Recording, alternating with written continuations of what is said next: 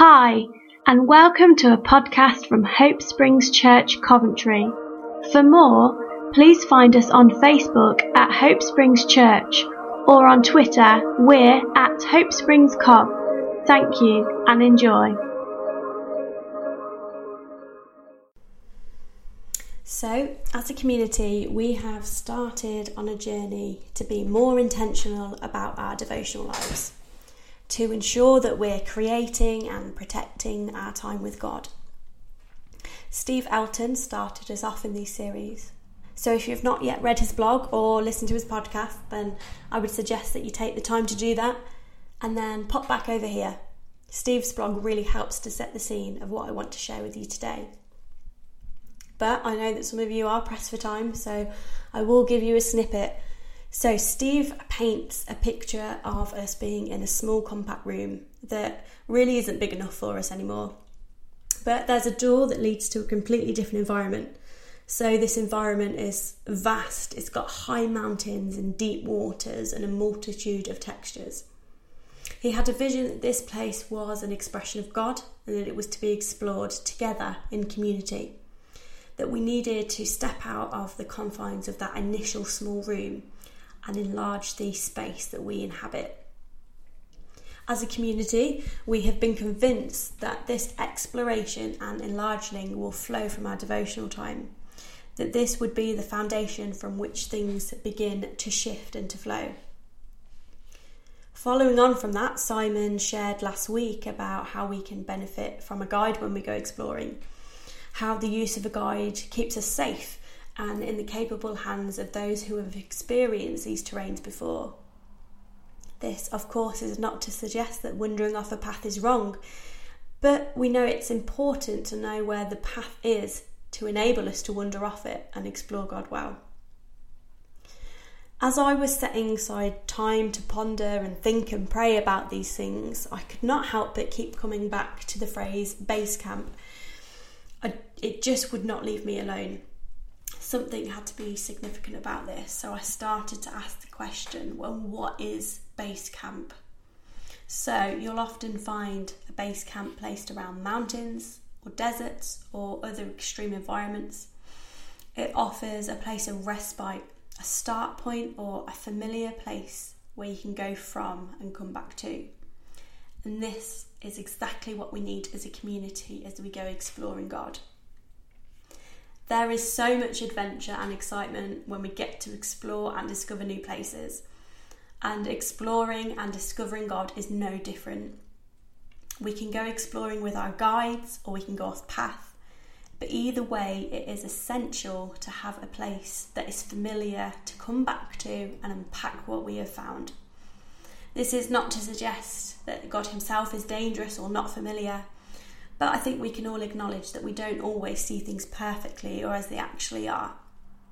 So when we go exploring God and getting to know Him, it helps us to have these guides, but also to be able to come back somewhere so we can share what we have found and check that it does look like God and that we haven't misunderstood something that we found out. It's it, it is an exciting experience as we go exploring. We get to experience new joy and see new views, but also, for anybody like myself who's climbed a mountain, it can also feel really vulnerable. You can feel unfamiliar when you're exploring pastures new. It can be confusing and it can raise questions, and that is totally okay. And this is where base camp becomes so important. The base camp is a place where you can take a seat you can debrief, sharing in the joy and the confusions of what you found in a place where you are joining a community that are willing to explore it with you. And maybe there's a possibility that the very thing that you have found confusing has been seen from a different vantage point by somebody else in your base camp.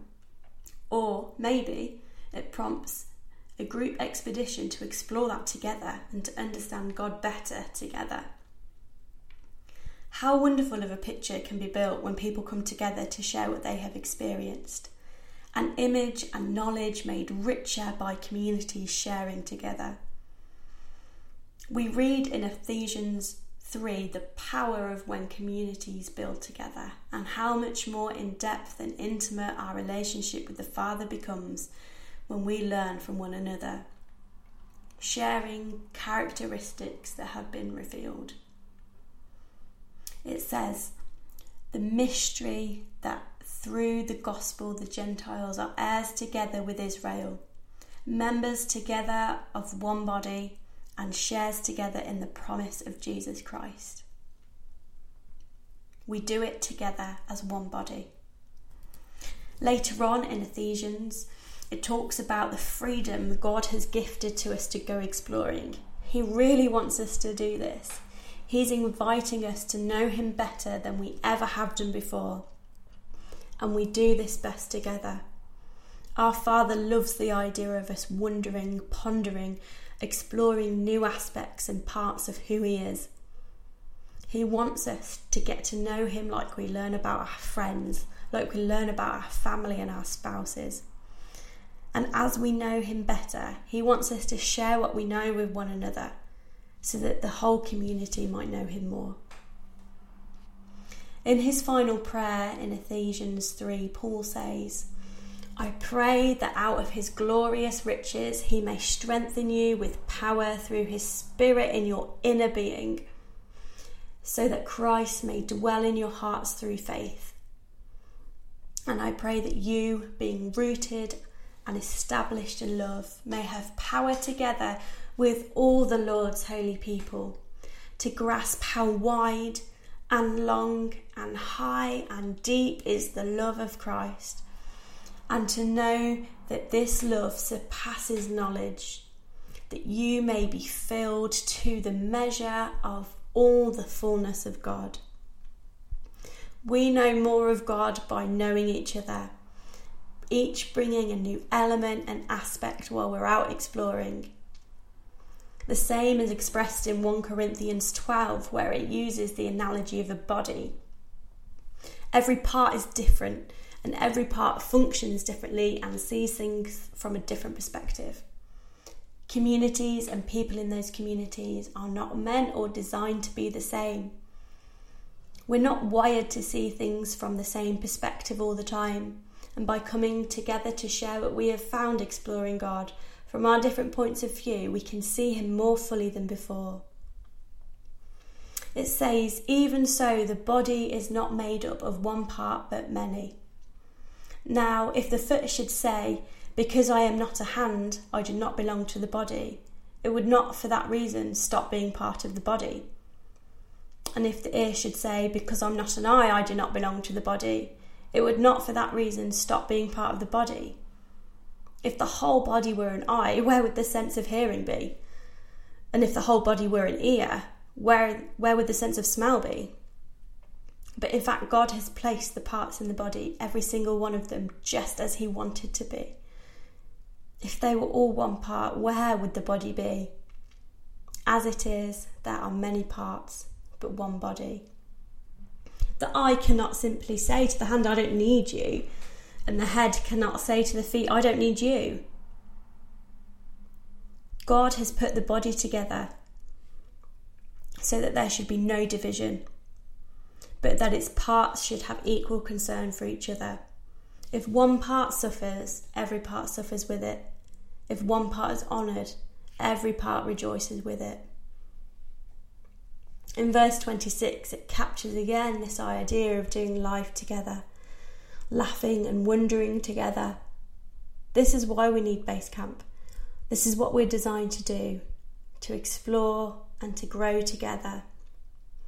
So, with that, go and enjoy the adventure. But remember to bring your findings back to base so that we and your communities can grow too.